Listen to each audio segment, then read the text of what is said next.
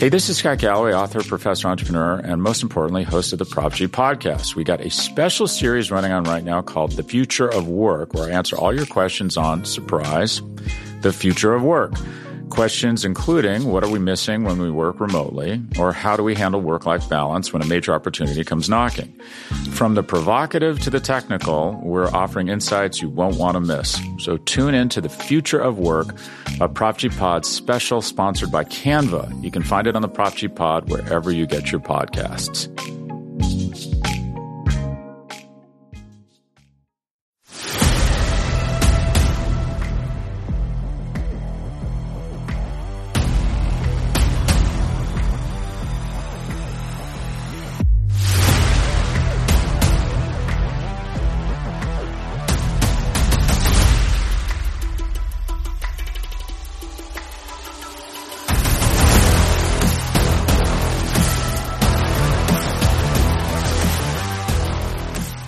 Welcome back to another episode of the podcast to be named later. I'm Kris Willis, and I'm again joined by my good friend Stephen Talbert. Stephen, how are you doing tonight? What's up, Kris? It's always good to be on with you, buddy. Yeah, it's um, you know, we're still in that dead period in January where we're just kind of waiting for some stuff to happen. We did get a little, we, we got some little things that happened in the last week since we've talked last, so we've got some content, but we're still kind of in that dead period, just waiting for kind of waiting for spring training and any final moves to be made. So, but it's always good to be on with you, buddy. Yeah, I mean we're we're coming, we're getting close. I mean baseball's right around the corner. Uh, I think we're about uh, 30 days from spring training, start of spring training, a little, little, little less than that now. And uh, Braves Fest this weekend, uh, it's going to be a big thing out at Truist Park. Uh, I'm going to be there for the media portion of it, and so you know, you guys be sure and check out the site Saturday and into next week because we're going to have a lot of stuff. They've got a good uh, number of players lined up to speak, so you know I'm sure there's going to be some good uh, good things come out of that. But uh, getting into tonight's episode, we talked about arbitration last week. We kind of previewed it. I wanted to kind of wrap it up today.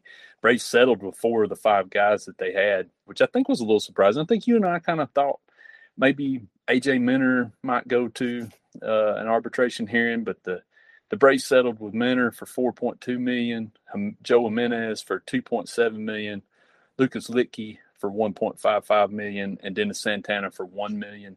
Uh, Minter came a little bit under the MLB trade, MLB trade rumors uh, projections, but you know I thought wasn't terribly surprised that that those guys all all settled and uh, you know are, are signed up now. But was you were you a little bit surprised about Minter? I was surprised at the number for sure. Uh, MLB trade rumors usually is pretty spot on with their projections. It's a, it's usually only a, a couple percentage points one way or the other in terms of the final number. But you know they had Minter projected at five million, and he signed I think at four point two, which is a pretty big gap, you know, relative to projections. And and actually, if you look around the league, there was a lot of there were a lot of the projections that the actual numbers came in under projection, not just for the Braves, but for a lot of guys. So I don't know if you know, I don't know if the new CBA or you know MLB trade rumors projection model got a little skewed with the different market. You know, you never know. But other than that, there wasn't anything terribly surprising. I thought AJ would.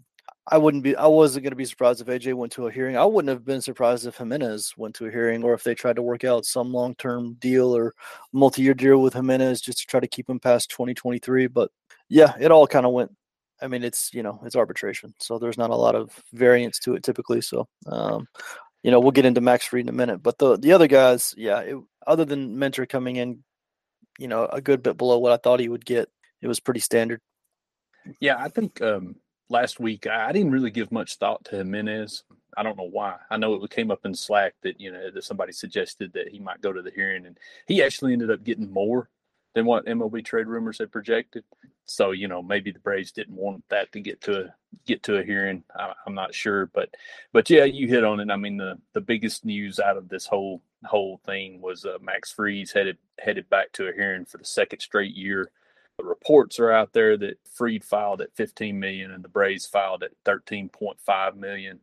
It's, you know, it's not that big of a gap. I think it's interesting for a couple of reasons. I mean, it pretty much guarantees he's going to double his salary or nearly double his salary from last season.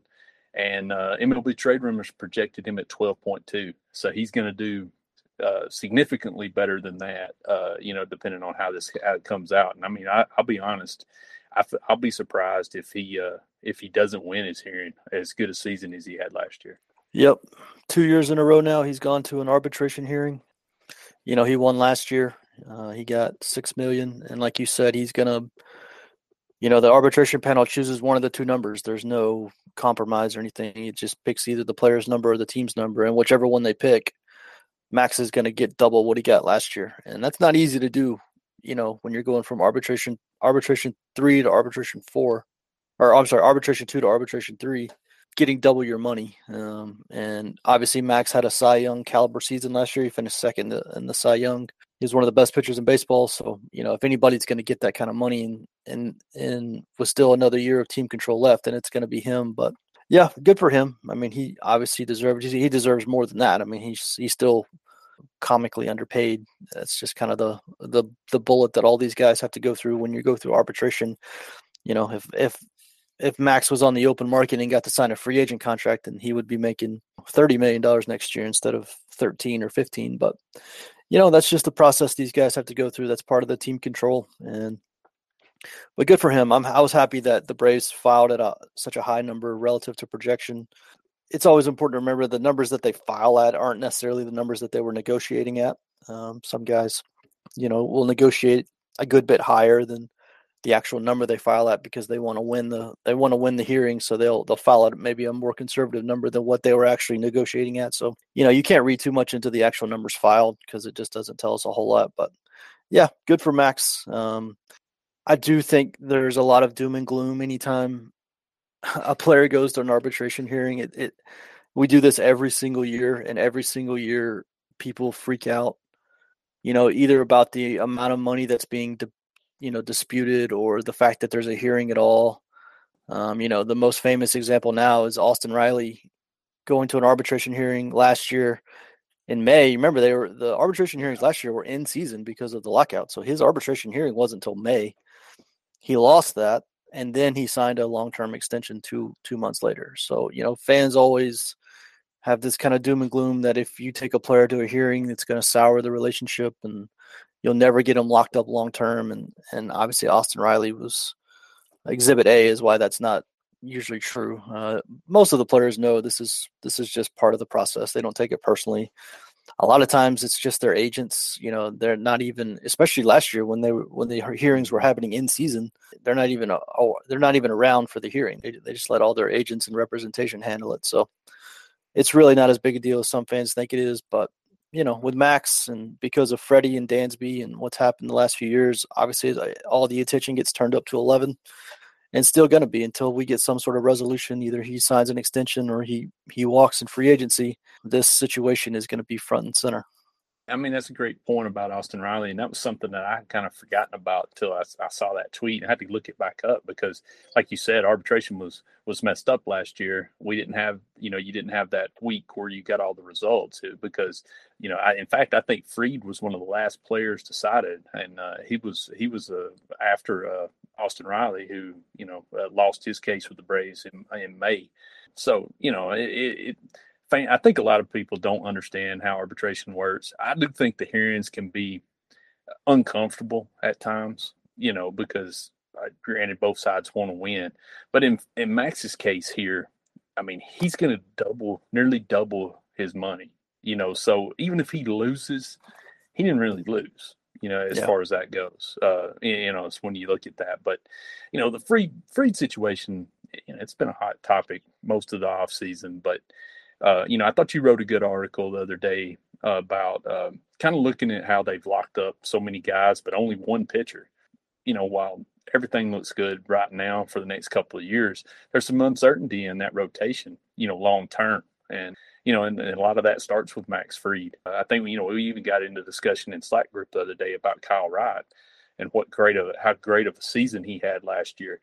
And you know, the Braves are kind of counting on the same thing but you know there's some there's some warning signs and i mean you know it's one of those things you know what have you done for me lately but you kind of want to see kyle go out there and do it again you know before you kind of start penciling him in as a you know a number two or or, or whatever but you know I, it is going to be interesting to see how they handle the pitching and if they do hand out any more of these long term, you know, long term deals uh, going forward. Yeah, Alex did a great interview with the Athletic, um, or no, he did it. He did an interview with uh, Dave O'Brien's podcast with um, Eric O'Flaherty, and he they basically had him on the entire episode. It was almost an hour long, and he spent a lot of time talking about the rotation and how he was concerned that you know really only Strider and, and Kyle Wright are locked up past 2024 Charlie Morton's uh well, he's not a free agent. He he does have an option. He has an option at the end of the year, but it's it's probably unlikely that the Braves are going to pick that option up. So there's a very good chance that this is the last year for Charlie Morton with the Braves. Obviously, Max is locked up for two more years. Um, and then after that, it gets real dicey. And Alex spent a long time talking about how much he's concerned about that, how how worried he is about that. Um, he said it's kind of top of mind for him is is getting the rotation figured out, and that's what I wrote on the site I think it was Tuesday, but when you lose a guy like Freddie Freeman or Dansby Swanson, the fact that you have so many other really good players locked up means that you can absorb those losses easier, right? If you have a bunch of position players who are already locked up, you already have under team control for a long time or under extension for a long time, then even if you're losing high quality players, because you have so many other high quality players in the fold already, you know, no one guy losing one guy is going to kill you.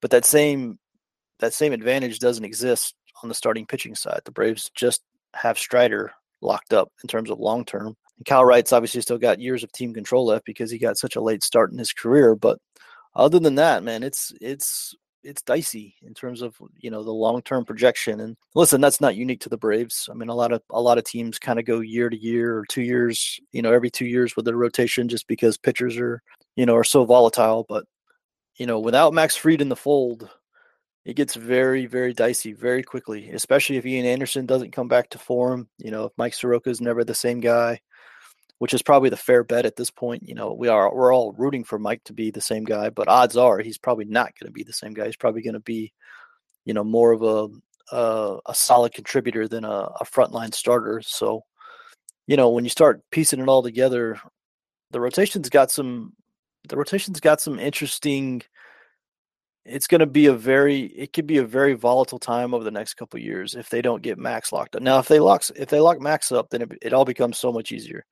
because if you can just start every year knowing you've got max fried spencer strider kyle wright you know then you can piece the rest together. That's just a, a such a solid foundation that you can piece the rest together pretty confidently year to year. But if you take max out of that equation man it, it gets dicey quick. And so you know, I wrote on the side, I think keeping Max Fried is way is way more important than keeping Dansby or Freddie, just because of that, just because they don't have the same certainty in the rotation that they do on the position player side. So, yeah, it's going to be the main story, uh, at least off the field. It's going to be the main story for the next couple years. It was interesting to listen to Alex uh, kind of talk about it because the feeling was kind of I don't know for me. I kind of looked at you know he's done he's been famous kind of for these one year deals you know, and they've got a lot of mileage out of them. Uh, you know, we've seen it with Morton. Uh, you know, Drew Smyly. You know, granted he was terrible at times, but he soaked up a lot of innings for him. But you know, I just didn't know because you know locking up pitchers is a lot, lot more risky than than going with position players. So it was interesting to hear him say that. But you know, you and I was talking last week about how big this season is for Mike Soroka, and the same same really applies to Ian Anderson. Uh, yep. You know, Ian. Um, I was looking at his Insta. He he had an Instagram story the other day. He's been working at the pitching lab in Wake Forest.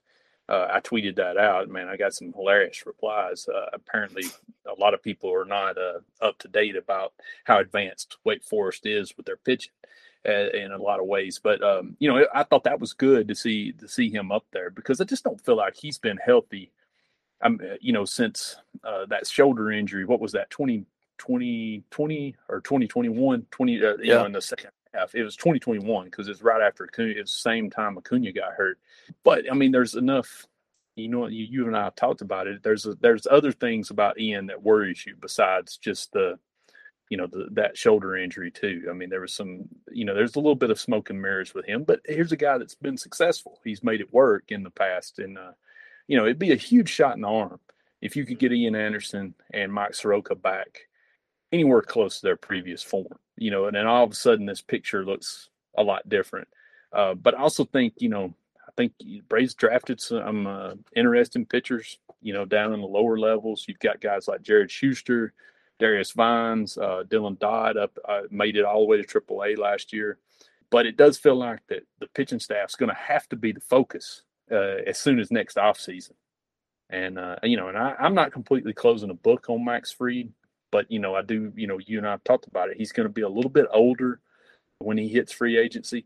I'm not sure that matters. Maybe it does. You know, it just really depends on what Max is looking for in a contract. And uh, you know, I mean, if you know, I think the Braves it's just going to get more expensive every day. So you know, uh, the fact that they haven't locked him up, you know, it kind of feels similar to Dansby in in a lot of respects. So that's going to be something interesting to see. But there's one thing. This isn't on our this isn't on our rundown, but I wanted to bring this up because I've I'm getting too many tweet uh, too many uh, mentions eh, on this on Twitter. But you know, there's just ideas out there that the Braves need to trade Max Fried, and I mean, this is this is the most ridiculous idea I've heard. Uh, I know where it came from. I know where it started. It started on a uh, an early morning MLB Network uh, show that's been full of hot takes this whole off season. But the Braves are in a different spot now. If they were still rebuilding, sure, as he gets closer to free agency, you can't sign him. You want to trade him. This team's trying to win World Series. You're not going to trade your ace. You know, that's just, uh, I mean, that's that's absurd. You know, and I don't know, I don't know why this is out there. Uh, this thinking's out there. I mean, you just sit there and watch them let Freddie Freeman, Dansby Swanson walk away. You know, I don't think anybody would have suggested two years ago that the Braves need to trade Freddie. I don't think anybody would have suggested last year that Braves need to trade Dansby Swanson in the middle of trying to win World Series again. You know, trying to run the Mets down. So you know, I you know this is just crazy. I can't. I'm, um, I'm um, things would just have to go completely bad, uh, so bad. You know, for that to even become a a possibility as far as I as far as I can tell. I mean, I don't you know I don't know where that that uh, if that was just speculation that was disguised as a rumor or or what, but you know. I just can't imagine. Sure, the Braves may talk about a lot of things, but I can't imagine they would seriously entertain the thought of trading Max Fried. I think somebody at MLB Network over the winter decided that they needed some more ratings and decided that anything that they can come up with that even has a a hint of feasibility is now going to be reported on air because the all like you said all off season man they've just had some takes just some capital T takes that have just been nonsense. And you know the Braves are if you look by if you look at like Fangraphs projections like the Braves are projected to be depending on what you look at, either the the number one or number two best team in baseball next year. Uh, one of the highest World Series odds of any teams. When is the last time you saw a World Series, a World Series favorite, or you know at least World Series contender, trade their ace before the season starts? I mean, it doesn't. It never, ever happens. The only time you guys like this get traded is if you know you're talking about Scherzer on the Nationals a couple years ago when they were 25 games out at the you know, at the break and and they had no hope of re-signing him and and it was basically just let's get anything for him before he he leaves. And and the Braves are just nowhere near that point, you know, either at neither as a team or, you know, in, in terms of team control with Max. I mean, they've got they've got time to get this stuff sorted out. You know, if if the Braves were terrible and this was Max year Max's last year under team control, then yeah, it's definitely something you consider. But neither of those things is the case. So yeah, that that people th- this is where like the fantasy baseball moneyball stuff does bother me sometimes is you know the the value of winning in 2023 is more important than whatever marginal prospect you would get for trading max now versus say like next off season or you know two trade deadlines from now or whatever. You know they might get to a point where they trade max if if one of these seasons doesn't go well. But when you're talking about the before a season even starts and you're a World Series favorite? Absolutely not. I mean, that, that just can you imagine the message that would send to the fan base and to the locker room? And yeah, I mean, you couldn't go back in the locker room. You could. I mean, you could. you have to. This, you know, we've seen this already. You know, with uh, um, you know, it kind of happened with Milwaukee last year when they traded Hader. Yeah. And then we've seen it. You know, we've seen it. You've seen this situation with the Mariners. Uh, I think when they traded uh, Graveman, you know, or somebody, one of those relievers. You know, I mean, that's just telling your. I mean, basically, you you're just announcing to your your clubhouse that hey, you're throwing in the towel. Yeah, and you know, I mean, it's not. It's just it's it's ridiculous. It's not going to happen. Um, I hated to even bring it up, but you know, I keep seeing it. Anytime you trade, anytime you uh, you mention Max Fried on Twitter now, you get back. Well, the Braves will trade him. Uh, yeah. They're not, they're not going to trade him. Uh, you know, like you said, maybe if they get into that last year and the wheels come off, you know, maybe you know, may you know maybe it comes in, but you know, this is a team that's trying to win the World Series. They're not gonna they're not gonna trade their number one number one starter. Uh, I just don't. You know, I, I can't make it. I can't make it uh, wrap my head around the, that kind of thinking. Yeah, it's it's crazy. Braves did make a uh, minor roster move um, this week. I think it came out yesterday, actually. Uh, recording this on Thursday, uh, they agreed to a minor league deal with Kevin Pillar, veteran outfielder. Uh, I believe I saw that he will make three million if he makes the major league club. Pillar, you know, he, he was the longtime Blue Jay outfielder, good defender. Spent most of last season in AAA. Finally got up to the major leagues with the Dodgers appeared in four games and then hurt his shoulder and had to have off-season surgery. He's 34 years old. I was looking at his Fangraphs. I mean, there was a time when this guy was one of the better defensive outfielders out there, but you know, at his, at his age now, he's more average, average to above average, a little slightly above in the in the corners. But uh, you know, I wonder you, when you see a veteran like this uh, pop up, and given the Braves outfield situation, I kind of wonder if you know he's got a good good chance to make the to make the club. But you know, what do you think about uh, signing uh, Pillar? I don't, I don't know if I can actually say what I thought. I don't know if I'm allowed to say it on the on the radio or on the podcast because I actually tweeted out a picture of of kind of what I thought. Um, you know, the Braves are basically taking their left field situation and they're you know they're throwing um, they're throwing things at the wall to see if anything sticks. Essentially, that's kind of the you know that's kind of the the plan for left field this year. And and you know, Pillar is kind of one of those guys. Like you mentioned, he's he's not young. He's he just turned 34. Um, he's not a great hitter. He's a he's a decent hitter. He had, you know, like last year or in 2021, at least he had 15 homers with the Mets. And you'll actually remember um, Jacob Webb hit Pillar in the face yeah. with a fat like a yeah. 95 mile an hour fastball a couple years yeah. ago. And yeah, and he was uh, back. He was back a lot sooner than anybody was expecting. Yeah, you know, and he's he's supposed to be like a amazing clubhouse guy, and uh, you know he's a veteran. I'm sure you know that's part of the calculus of bringing him into is you know it's kind of a young clubhouse, and they want some veterans on the bench. So you know you have that extra bench spot just because you have to carry an extra player, and if if you don't really have anything else to do with that spot, if you want to carry a veteran who can help guys kind of make it through a long season, makes some sense. Pillar still got some utility. Um, you know, he can be kind of that Heredia, Guillermo Heredia role where he, he can be the guy that comes in in left field to end the game if you don't want Rosario out there with the lead. You know, Eli White was another guy the Braves brought in for that same thing, but Eli White is, I mean, he he's basically hits like a pitcher. I mean, he's he's one of the worst hitters in baseball. So Pillar is probably a little bit closer to you know a respect at least a respectable bat. I think Steamer has him at like a. I looked this up when they got him. I think Steamer has him at like a 90 WRC plus for next year, which is obviously isn't good, but it's it you know when you're talking about a bench bat that you know is going to do a lot of defensive replacement work, and then that's passable, and especially if you're getting a lot of veteran leadership out of him, and it's a it's a bench spot that you don't really need anyways, then you could see it happening. I I I, I don't think they brought him in just to be a, a spring training filler. Um, you know, he's a he's a highly respected guy. He's been around a long time. So I, I do think he's got to, as long as he just doesn't collapse in spring training and, and, at least shows some sort of, you know, capability of, of still being able to play, then I think he's got a decent chance at that last bench spot. Uh, but left field is uh, is is kind of hilarious actually if you go and look at all the names and kind of their stats and what their projections are. It really is just the Braves. You know, the Braves clearly didn't want to spend a lot of money and left, and you know they have Rosario and Ozuna who are both. And I think we're going to get to a couple of those guys here in a minute, yeah. but but yeah, that they're they're very clearly just throwing names at the wall and, and hoping that they get some decent production somewhere. Um, at least you know in in April, May, and June, and if not, they can make it make a move in July.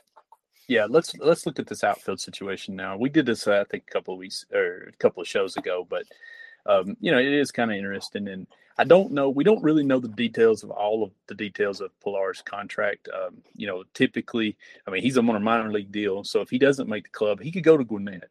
Uh, typically, with a veteran like that, there's going to be an opt out date potentially. We don't know for yeah. sure, but you know, uh, there is a chance that they could stash him at Gwinnett for a little while. Like I said, he spent most of he put up good numbers for the Dodgers AAA team last year, and and saw a significant amount of action there. So you know, you know, it's not out of the question. But just looking at the Braves forty man roster, they got seven outfielders if you count Ozuna. Of that, Acuna, Harris, Rosario, and Jordan Luplow look safe to me.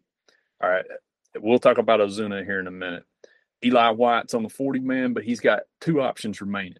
So I think that gives him a little bit of an edge, you know, because they can option him if they keep him on the roster. And then Sam Hilliard, uh, whom they they acquired from Colorado, I think way back in November, he's out of options, and that's part of the reason that uh, the Rockies uh, dealt him because it was uh, right around the time the, uh, they needed the 40 man spot. So you know, it's an interesting situation. I kind of feel like you know Pillar would be uh, competing with Hilliard in a lot of ways uh, as far as this goes.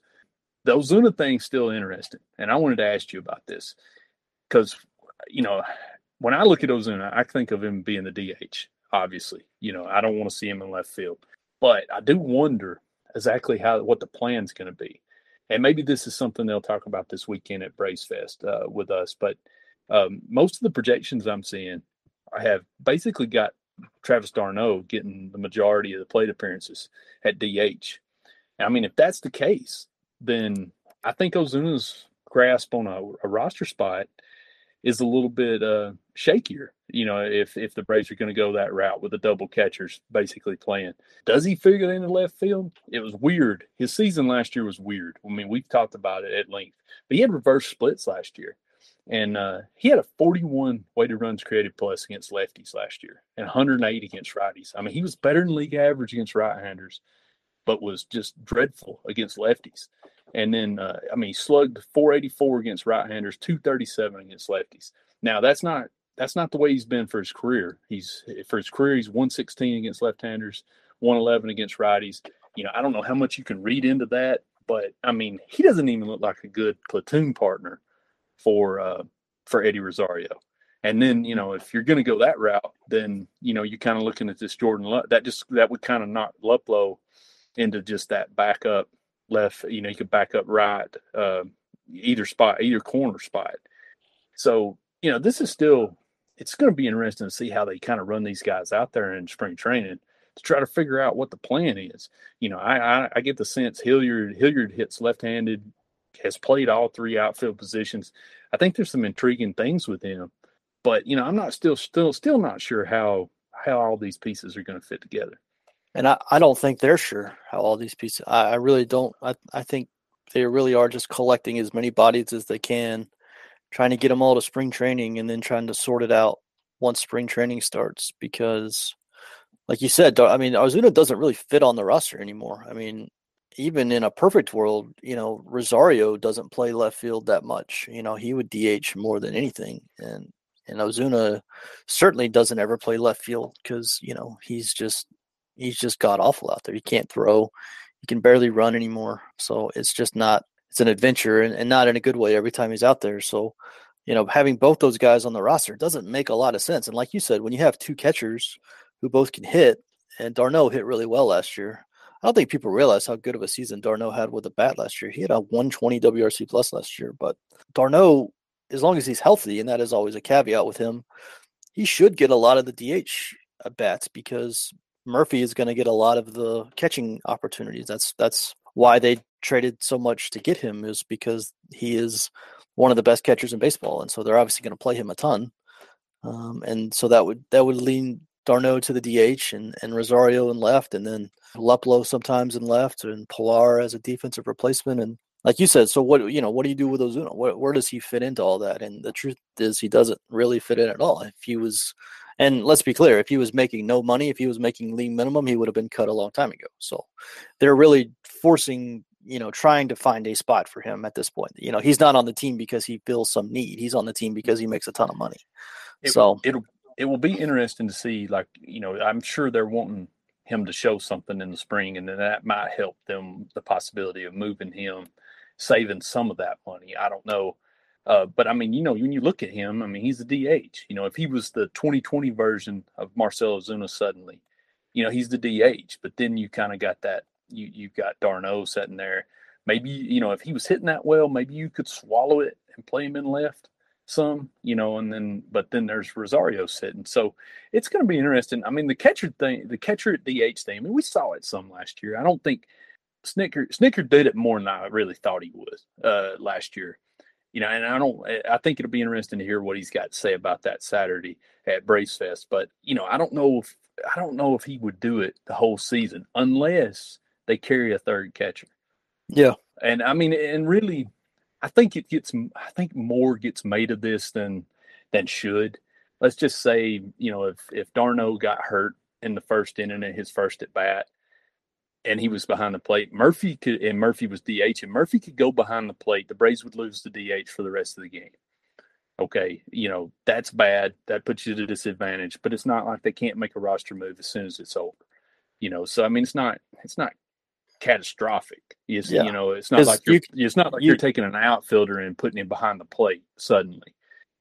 And even if you lose the DH for the rest of the game, you can always still pinch hit for the pitcher, right. just like you just like you did, you know, for hundred years before. So it it really is a very small penalty in terms of risk, and that's that was kind of the, all the uproar last year when when Snit, you know, came out and said he didn't want to do it because he didn't want somebody to get hurt and then be shorthanded. But you know, it was funny because he came out and said that, and then like three days later, he was doing it. You know, it was very clear that somebody in the front office was like, "This is not as big a risk as you think it is. It's really not. There's really not a lot of downside. You know, we might as well just play both these guys at the same time." And so, yeah, and I think you know William Contreras had a lot to do with that too, just yeah. because just because the offense was struggling eh, like it was, and you know he was the guy. He and d'Arnaud were both hitting, and we could see that very very well see that same situation this year.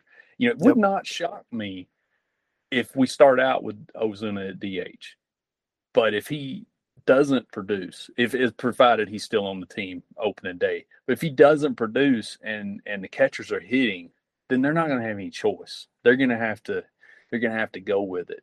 Uh, with d'Arnaud and Murphy seeing you know staying in the lineup, both of them in the lineup, one of them DH, and so you know that's gonna another thing. I mean, we're going to do storylines probably in the lead up to the start of spring training, but you know this is going to be another thing really to watch um, as as the spring progresses to just kind of figure out you know how these pieces do fit and what they do think you know how they're where they're going to you know if they're going to try to get recoup some value from Ozuna, he's going to have to play, and where you where you end up playing him, it's going to be interesting to see how that you know how that uh, shakes out. And one thing I'll give credit to Alex, both Alex and Snit, is that we saw this last year and we've seen it in years past. If somebody's not producing at their position, even if they start the season there, they are not shy about getting somebody else in there. Like they will, they do not just let a guy just die on the vine all year just because that's his role, quote unquote. You know, if if if somebody's playing a position and they're not playing it well, they're not producing then Snit, Alex, they've both shown that whoever's producing is going to play. And that's like you said, that was the reason why Contreras and d'Arnaud started playing so much together last year is because they were both hitting, and so many other guys weren't. And you know, back this was back you know in April and May when the team was still floundering. You know, they needed as much production as they could get in the lineup, and that's going to be the same in 2023. I mean, if if Ozuna's not hitting, hell, he might not even make the team out of spring training. I mean, if he comes to spring training and just looks like crap, then I wouldn't. I don't think anybody would be surprised if he just got cut. And because these, uh, you know, Alex and and Snit both are one. I mean, they have one singular goal for 2023, and that is to win a World Series. That's it. That's the only goal. Every single move they make and every decision they make is pointed towards that one singular goal is to win a World Series next year. And that means production is going to be king. And if you're whether you're playing shortstop or left field or DH or any other position. Hell, you know, if Ozzy or you know Michael Harris or you know eh, whoever's if you're not producing, you're not going to play. They're going to get somebody else in there to play because they're trying to win a World Series, and that's how it should be, in my opinion. And so it is going to be fascinating. Not only the decisions they make, coming out of spring training, but then the the secondary decisions that that they have to make, you know, as guys get get into the season and you know aren't playing like the, like they should. What what do they do after that? You know, the decisions after the decisions, basically. And uh, you know, Alex said as much when he was talking earlier this offseason, talking about the shortstop spot. You know, and he basically said, you know, Arcia or or Grissom could start opening day, but it doesn't mean they're going to have that job the whole season you know, and I, I, would say the same thing applies uh, to left field. You know, the last thing just to wrap this up, but it's always when they signed Kevin, when I saw that Kevin Pillar signing, it reminded me just how much how much maneuvering they've done kind of in that last week of spring training over the past few years. You remember last year we were sure Phil Gosselin was going to make the opening day roster, and they had three. Uh, I don't even remember who all they were. They had three guys basically competing for that last bench spot, and none of them made it. You know, they sent them all down. They kept three catchers. Um, you know, I had I had Contreras start and with Manny Piña and uh, and Travis and you know, and then we in the past we've seen them pick up guys like Matt Joyce, you know, after cut down day. So you know, a lot of things could change uh, as as this thing goes along, especially if if they're not they don't look at the, if they look at the situation and they don't like it, they're going to be looking they're going to be on the lookout to add add somebody, you know, and it's not going to be hard to walk away from some of these guys that are on the fringe of the roster, uh, trying to compete for a spot. Yeah, and I tweeted this today, but you know, it's also important to remember that left field, specifically left field, is probably the easiest position in baseball to fill in terms of trades in season, just because you typically have a ton of options. You know, you don't have to worry about defense that much. You know, you can kind of put iffy, iffy defensive outfielders in left which opens up a lot of possibilities. You know, teams who are out of it, if they have a, a guy who's a, a rental and only got, you know, two or three months of team control left, they'll usually just kind of give them to you for a prospect that you've generally never heard of. So, especially in left, it's obviously different at shortstop, but in left field and DH specifically, those are probably the two easiest positions in baseball to fill in season and you know that's definitely part of the you know the equation here is that alex knows that push comes to shove worst case scenario if everybody starts playing like crap and they need to overhaul left field and dh he can probably still do it with very little you know very minimal prospect cost you know in season so that's definitely a factor too all right speaking of left field one of our old friends uh, found a new home this uh, this week. Adam Duvall agreed to a one year, seven million dollar deal with the the Red Sox. Uh, were you surprised uh, Duvall got seven million? I was definitely surprised that he got seven million. You know, he didn't play great last year. He came on a little bit right at the end before he got hurt, but he's not a young man anymore. I think he's almost 34, 35. Yeah, I can't remember I how old. Right. He, yeah, um, he, you know, uh, I sorry. Uh, he, I'm sorry, I didn't mean to interrupt you, but he said, uh, you know, he got off to a dreadful start. I mean, he was down in Rosario territory. While he, but it was weird. It was interesting. I don't say it's weird. I don't know if this had anything to do with it, but about the time Michael Harris arrived and uh, he and Duvall was able to move back to the corner, you know, he finished his season. I mean, he was scorching hot. I think it was like 140 weighted runs created plus right up until that wrist injury. But the, the interesting thing about this deal was it looks like Boston signed him to play center field. And playing center field at Fenway Park is not the same as playing center field at Truist Park. So that'll be interesting to watch. Uh, you know, I kind of thought the Braves might there might be a reunion here, and in fact, I think I said that again last week, but not. I'm not surprised at all when I saw he got seven million. They really did Boston really sign him to play center? I didn't see that. It's it's kind of I mean their off season's been crazy. But I yeah, that's that's Sox. been the weirdest offseason in baseball. You know, it really depends on what they do with Kike Hernandez. Yeah. Uh, but right now, they don't really have a shortstop uh, because Trevor oh. Story's hurt, and right. and and I'm not. I'm kind of fuzzy if they have a second baseman at this point. So there's a chance that Hernandez may end up at one of those two spots, and if they if that happens, then it looks like Duvall might be in center field. Wow. Um, so, you know, don't quote me on that. Things could change, but you know, it was it did seem like his ability to play center field from what I read was something that they they liked. And that was one of the reasons that they they pursued him. Interesting. And people forget, you know, Duvall saved the Braves bacon last year at the beginning of the year because Atlanta's outfield defense was just atrocious. I mean, oh my God, it was because you know early on in the season they were playing Rosario and Ozuna in right and left field before Acuna got back, and playing Duvall in center. And Duvall was the only guy out there that could catch anything, and he was playing an amazing center field. Like you said, it probably hurt his offense, but he was the only guy on the literally in the basically the organization because they had already traded Christian Pache for for Matt mm-hmm. Olson. Um, he was the only guy in you know basically the organization that could play center field at the major league level, and I never thought he'd be as good as he was at it. Um, I do think it hurt his offense, which is why I was surprised that Boston did that. But, um, but you know, I the, mean, it, I, I, forgot about it. But you know, I mean, he was in center for the World Series run. Yep. Yeah, all that and, playoff uh, run. Yep. Yeah, you know, and I mean, and, and it was one of those things where you were kind of holding your breath a little bit, but you know, he always he made every play. You know, he yep. looked good out there, and and he looked great. Well. Yeah, so I can't remember a guy that's had a roller coaster of a career with the Braves more than Adam Duvall. Really, I mean, he come over in 2018. I mean, we were we were stoked to get him in there. Uh, it was gonna. The plan was for him to platoon with Ender. You know, basically hit against lefties, and he was terrible. I mean, he just had he had a terrible uh, finish to that season so bad that uh, you know most people were calling for him to be non-tendered. He it began. People forget now. He spent most of 2019 at Gwinnett. Yep, and and, hit, and hit 30 home runs. Yeah, came up late, played well. You know, of course, 2020 was a you know 60 game season. I pointed this out several times, but all of his numbers basically came in a two week stretch where he had two three home run games. I mean, he was scorching hot and then got hurt in the postseason and got non tendered signed with the Marlins, had a huge season with the Marlins to start 2021. Braves pick him up at the trade deadline. You know, I mean, he helped help solidify that outfield uh, to, through the World Series run.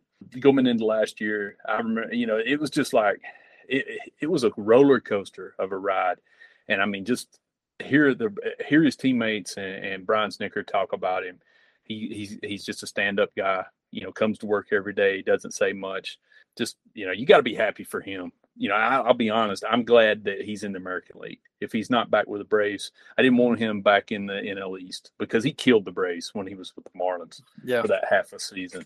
You know, so good for him for getting that seven million. I'm kind of I'm a little sad because I think he could have really helped this outfield situation, but I kind of understand seven million. It kind of felt like they picked Luplow over him. I think you said that actually in Slack, but you know, it kind of felt like when Luplow signed that it was going to be a stretch to see Duvall back here. And I think Boston is a great, you know, at least offensively. Now, defensively, if he's got to play center, it's going to be a different story because that place is a, a, pain to play in center. But at least offensively, I think Boston is a great ballpark for him because he is a, I mean, he is trying to yank everything. He pulls. I, I tweeted out his um his home run spray chart, you know, ever since you know basically the last four years, and there's like a handful of them that went to center and then one or two that went to right and then everything else is just dead pulled and so you know him getting to play you know with the monster and and and get to you know basically clang things off the green monster should be good for him but i just looked it up because i was curious in 2021 adam duvall had a plus two outs above average in center field and in 2022, he had a plus three outs above average in center field. So he was a literally a plus. He wasn't just like adequate and, and league average. He was literally a plus defender in center field for the Braves over two different seasons and and a, obviously a World Series run. So you know he he never contributed the way I think a lot of us thought he would be, which is kind of a left field, you know, masher who who just kind of did a little bit with the glove. He was even when he played left, a really, really, really good defensive outfielder. And like you said, I, I was sad to see him go. Um, I loved Adam Duvall. I, I, will root for him no matter where he is, unless he's playing the Braves. And you know, I hope he, I hope they don't stick him in center all year. That would be kind of tough for a 34 year, 35 year old. But I hope he does well in Boston. I was, I was happy to see him get a major league deal. Yeah, and I mean, you know, just to reiterate last year, I mean, at times it was Duvall in center, Ozuna in left, and Eddie Rosario in right. And Eddie, Eddie, uh, uh, we didn't know it at the time, but Eddie might have been the worst outfielder in that. I mean, granted, was it so was bad. probably it was his eyes, you know, the eye situation, but you know, he was probably the worst outfielder out there, including Ozuna. You know, so Um, the outfield was pretty remarkable last year when you look at it from start to finish, uh, Yeah. how it became a how it became a stream. But I guess obviously, you know, when you get Acuna back out there, and then you you get a guy like a caliber of Michael Harris, you know, it can change things quickly. But uh, you know, yeah, good good luck to uh, to Adam Duvall. I think that's it for us. Again, if uh, if you're going out to Braves Fest this weekend, let me know. Hit me up on Twitter. Um, I don't know how much time I'll have uh, while I'm out there. I know we're pretty stacked as far as the media portion of this is going to go, uh, but I plan to I plan to write up just about everything that I possibly can that I get from that. So you know, be sure to check the site out over the last over the week, and uh, things should be picking up here pretty soon because um, you know we're getting really close to uh, pitchers and catchers reporting, and uh, got a lot of good things planned for this season. Yep, it's going to be fun. We're really getting close now. You know, when you get to the middle of January, you know, and you start getting under a month until pitchers and catchers report, then you can really start to sense it. There's still some offseason left. You know, there's been some rumors that the Braves might not be done, might still have a move or two left in them, but we're really going to start picking up in terms of, you know, January is kind of a dead month in terms of uh, news and, and content. So, you know, we just kind of try to grit our teeth and make it through it. But come February 1st, it really starts picking up. And, and like you said, with Braves Fest this weekend, we're going to have a lot of content on the site. So check out the site. Uh, we try to get content out, you know, every couple hours. Honestly, we, we have content every day. We have a full podcast feed with Brad and Scott and Sean and obviously me and Kris. And then, you know, we just have a ton of written stuff, both on the major league and minor league side. So come check it all out. We appreciate it as always.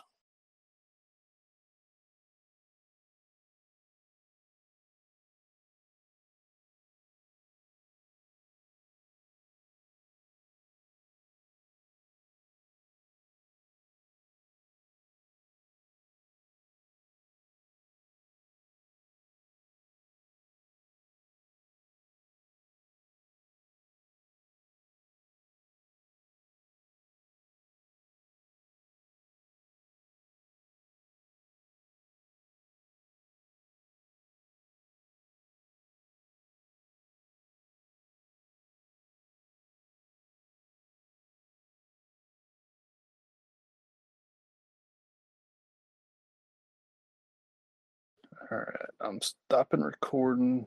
Oh, yeah. Can you can you do a post again? Yep. I All got right, you. good deal.